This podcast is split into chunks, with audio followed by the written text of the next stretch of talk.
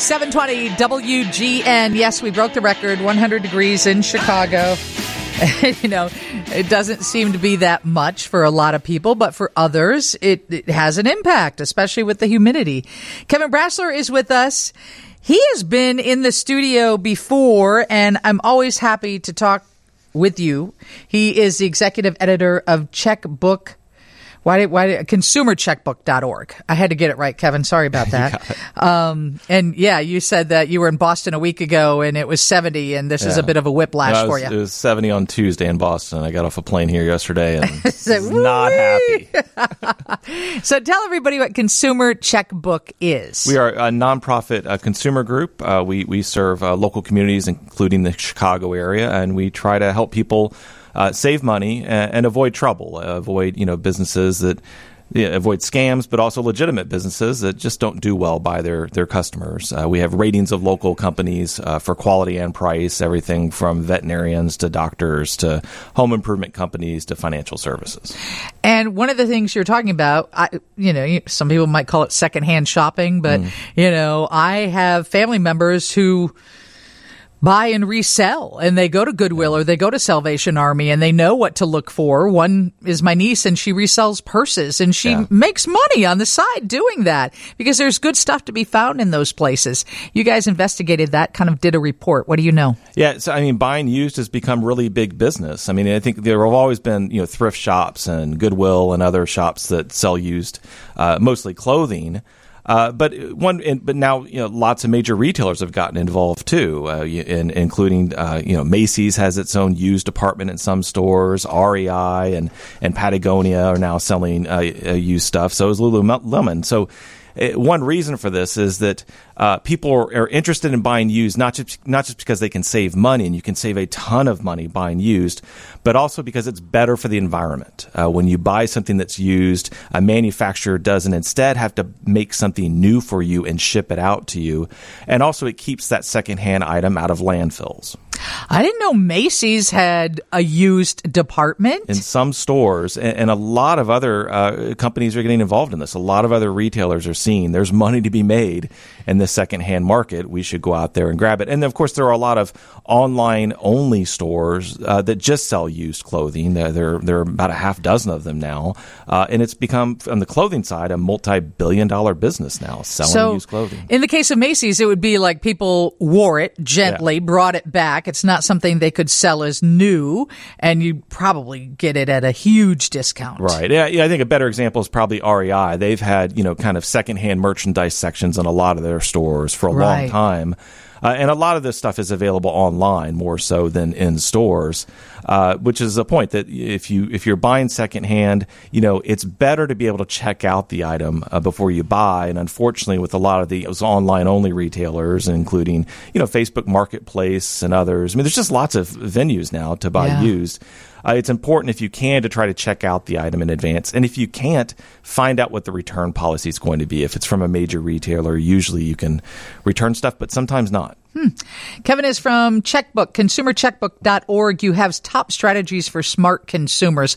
We all think we're smart consumers, but let's face it, we all fail a little bit when it comes to that. and we get really angry when we find out that we paid more than the person next to us. Yeah. What are some of your tips? Well, so we, our staff and, and other experts that we work with uh, came up with seven top tips. I think we, I think we did it for, it was like National Consumer Month or something. Yeah.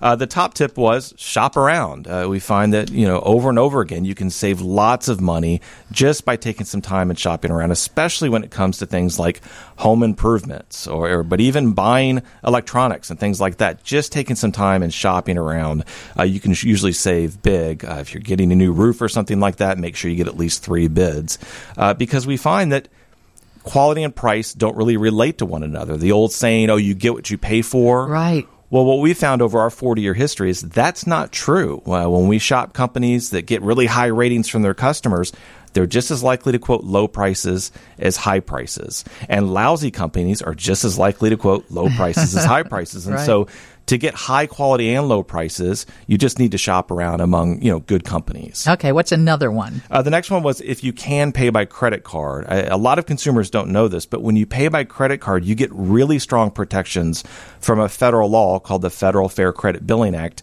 and also from the credit card companies themselves, Visa, Mastercard, American Express, which say basically if what's delivered to you isn't what was promised or wasn't delivered at all, or if you're not satisfied for some reason with the goods or services you've gotten, then you can dispute that charge. And the credit card company has to freeze that amount on your account and go investigate and decide whether or not you sh- you're entitled to get your money back. And we find the credit card companies, it's like 90% of the time, side on behalf of consumers, so long as they can show, you know, that they had a legitimate problem here, mm-hmm. that they had mm-hmm. some evidence that the things didn't go right.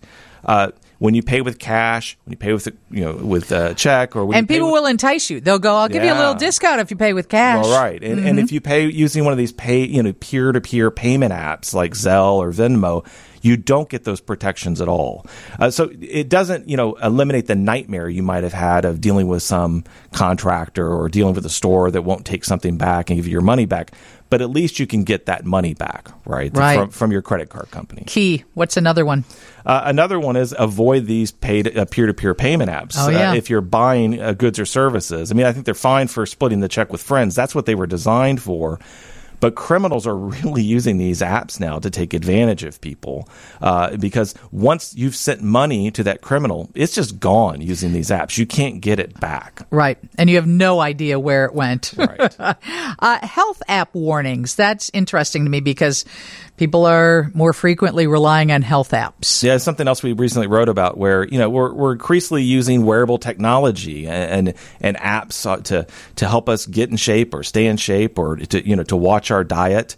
Uh, and I think a lot of people, you know, these apps are they're they're collecting private medical information about us, right? Either stuff we're you know measuring our pulse rates or measuring our weight or exercise regimens, and people don't understand, I think, for the most part, that those data are not kept private. No, they're collecting it. They're making money off they're of it. They're collecting it and selling it to, to data brokers and making money off of it. And most people are just unaware of that because we don't read the terms and conditions mm-hmm. uh, in these apps. And, most of them, I was just checking one while I was in the, the green room. It, the, one of the apps I use says, yeah, we collect this information and we share it. And if you use our app, we're going to do that. I couldn't even opt out.